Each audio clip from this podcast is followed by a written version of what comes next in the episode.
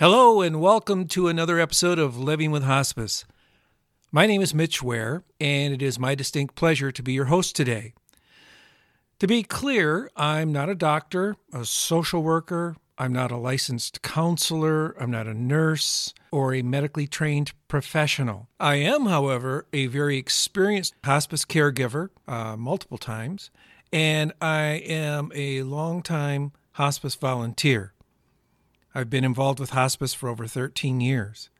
I've seen the inside of hospice, I've seen inside caregiving, and I think I have some tips and encouragement for you today. Before we get started, just as a side note, we've we've experienced an interesting spring here in western Michigan, uh, all up and down the state. It, it was a cold and wet spring, and then all of a sudden, summer came and warmed everything up, and all of the uh, flowers and trees and everything opened at once. Hence, we have extremely high pollen counts. And you will probably hear a rasp in my voice today. Don't worry, uh, I'm just one of many people that suffer from seasonal allergies. So please excuse my crazy voice today. So, how do I take care of my loved one and keep peace in the family? What do I need to do to resolve the issues that our family just can't really agree on? And who's ultimately in charge and who has the final say in this sort of thing? You know, there are very few perfect families. In fact, I really don't know of any, do you?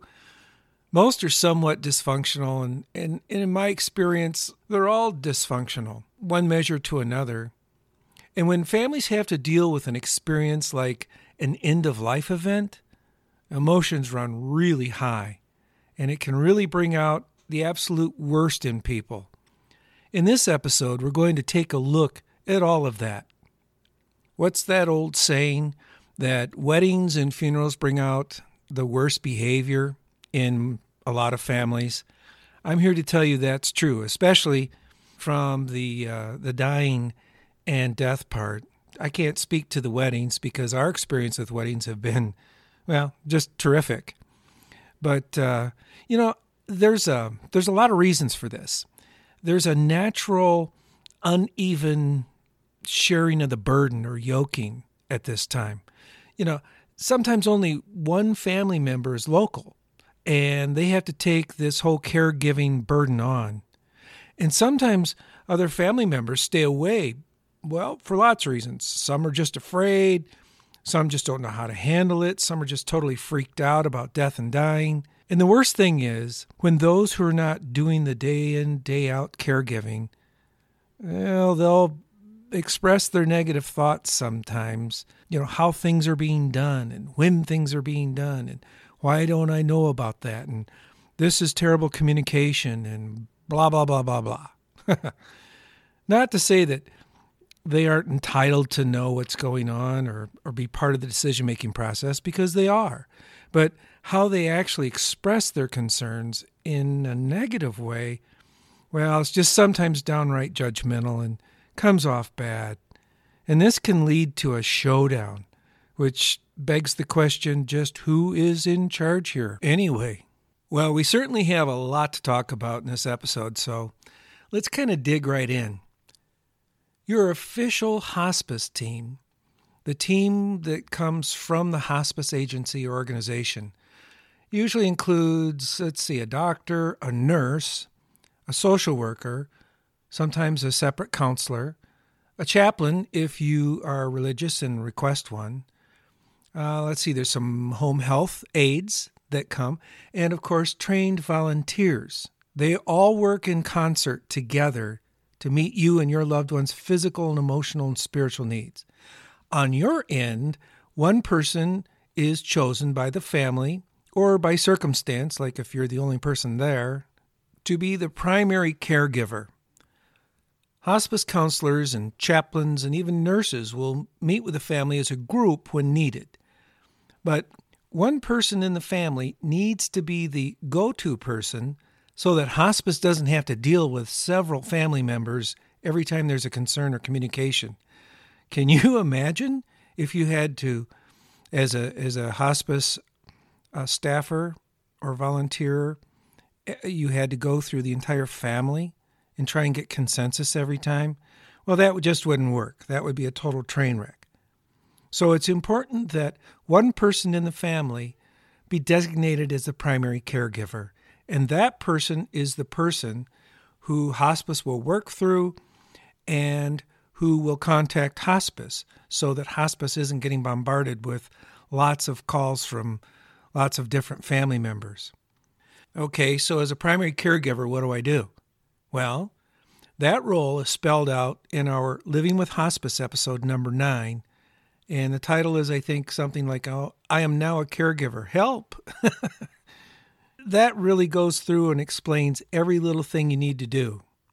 But for today, let's just look at who's in charge of the caregiving and how do we handle that responsibility, especially uh, with all the Monday morning quarterbacking that, that takes place from other family members and friends.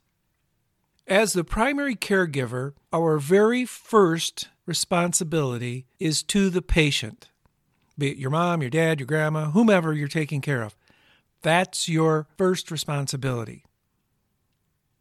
Your second responsibility, wait for it, it's you, yourself. You need to be on your game so that you can be the best caregiver you can possibly be, day in and day out. Then your family and friends are the next consideration. So our priorities are our loved one that we're taking care of first and foremost. Then you come second. Because if you're out of sorts, you're not able to play, you need to be benched. The coach needs to put somebody else in. And finally, your family and friends. I had a patient whose family was on well, pretty good terms with one another. They seemed real friendly. They were scattered all over the U.S., and, and two of the five children were in the same state as the parents. And of those two, only one lived in the same town. The mother passed away of a heart attack quite a few years ago. And now, dad, who's been living by himself and doing fairly well, had some issues, some medical issues, and is entering hospice with uh, with cancer, I believe it was. And one son who lived in the same town actually took him into his own home.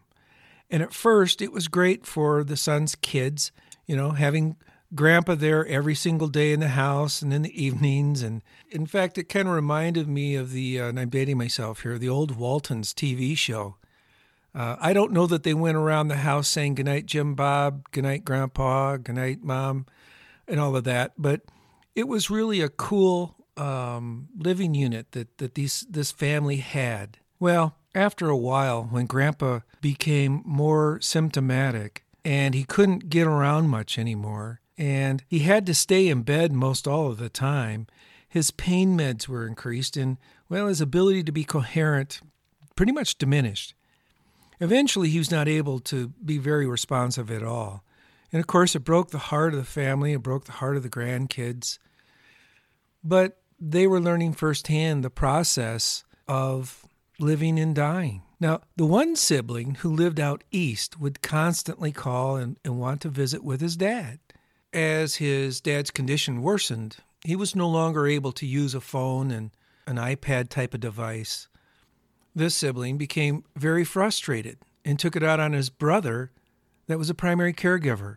Why didn't you tell me he's gotten this bad? Or why haven't you done more to help dad? You know? Do you do you want money? Or do we need a better nurse? I mean, what what's going on? Let's let's move him to another place that can take care of him better if you can't do the job. My goodness, there are lots of hurtful comments there. And that's just a few. These conversations started flying back and forth way too often as grandpa's condition began to really go south. So, wh- what do we do in a situation like this? As I see it, you have three choices. You can say, I'm sorry that you're displeased. I'm doing the very best I can, I promise you, and just leave it at that. Or you can speak your mind and, and tell him off and hang up on him. Well, uh, that might make you feel better for a minute, but it's not going to resolve anything and probably drive the wedge deeper between you two. I so I don't really recommend that. what I do recommend is that you call the hospice social worker or counselor and ask for a group conference call. And that's inviting everybody around the country to join in. That technology is very common. Almost everybody uses it now, so it's not like something people are totally foreign to. And let the facilitator be the counselor or the therapist and let them flush out the issues and let them, the group, come to resolution, a solution that works for everybody. Now remember, your goal as primary caregiver is to take care of your mom or your dad, whomever, then yourself, and then the family. And I strongly recommend this conference call approach to problem resolution. Let the hospice counselor be the person who helps your sibling self discover what a butthead they are. That's not very kind. Let them self discover what their behavior is doing to the dynamics of the rest of the family and ultimately to your mom or dad, whomever is the patient, because they pick up on all of this. They really, really do. Even if they're not responsive, they're still hearing and they're still sensing.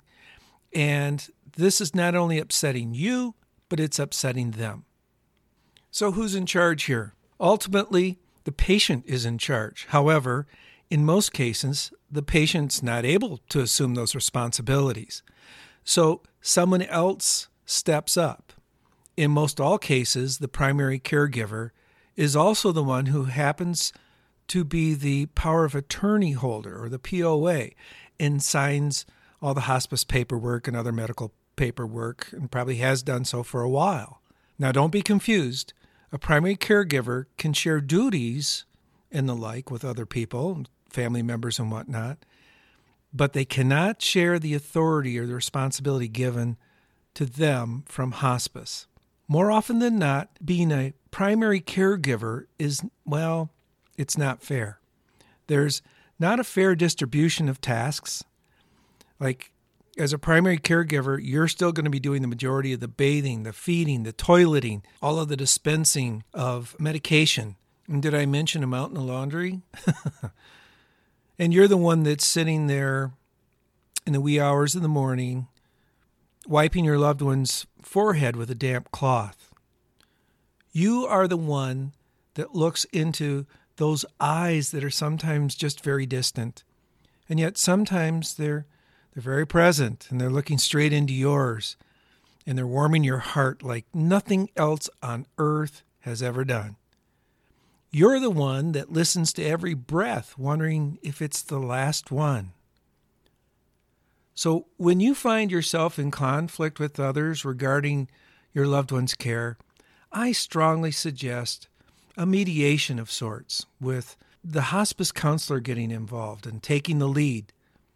They'll find a workable solution and resolve whatever friction is going on in your family, as well as provide facts and information germane to your specific situation and do an education, if you will, of the whole family so that they have a better perspective of what's going on.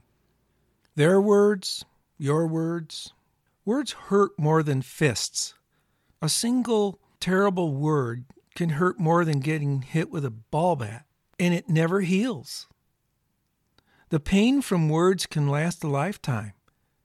And in these types of situations and these hurtful comments, well, they just divide families and they make life miserable for everyone.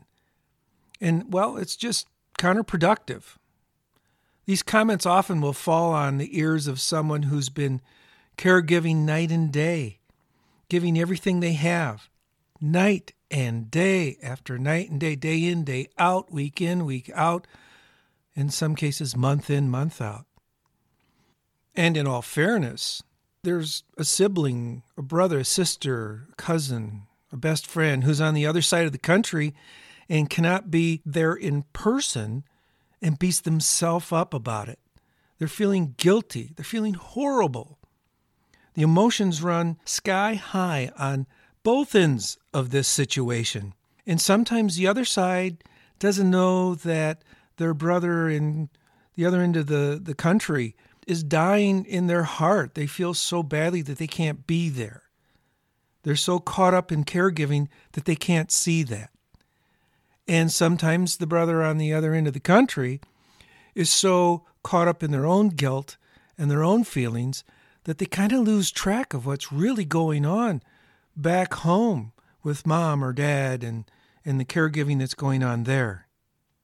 I suggest that even though you, as a primary caregiver, have the hammer, so to speak, you have the final say. With very few exceptions, there's no reason to swing that hammer that you have. If you're the family member on the other side of the country, be gracious. And this is where this set of feelings can come out with the mediator, with the social worker on a conference call. Many times, people separated by distance in the middle of a crisis really can only think about themselves and, and what's in front of them and what they feel inside, what, what's going on with them. And they don't appreciate what you're really going through on the other side of the country. So rise above it. Get this conference call scheduled. Make sure everybody in the family is invited. This should be 100% transparent. Listen, don't create a situation that will leave wounds in your family and their hearts in your heart for a lifetime. Find the peace, find the love, even if you don't like your sibling or your other family member. Trust me, it's easier to forgive someone to find the middle ground, to compromise, and move on than it is to carry that grudge, those horrible feelings for a lifetime. As always, I appreciate sharing our time together. I really value your time, and I'm very grateful and thankful that you tuned in to this podcast today. I hope you found it helpful. I know there there are no perfect families, and it seems like I said like we said earlier, Weddings and death and dying bring out either the best in us or the worst in us. I hope with these tips today that you'll find a way for it to bring out the best, not only in you, but in your family, and make this difficult journey more of a blessing than a curse. And I hope this will help you more readily navigate the sometimes ugly waters of family dynamics in times of crisis. If you would like more information, or if you'd like to hear more episodes about anything and everything hospice, go to www.livingwithhospice.info. That's www.livingwithhospice, all one word, dot info. And we would love to hear your feedback, your comments, and your questions. And you can also go there and subscribe. Do it today and tell your friends and family about it. Until next time, this is Mitch Ware for Living with Hospice. Have a blessed day.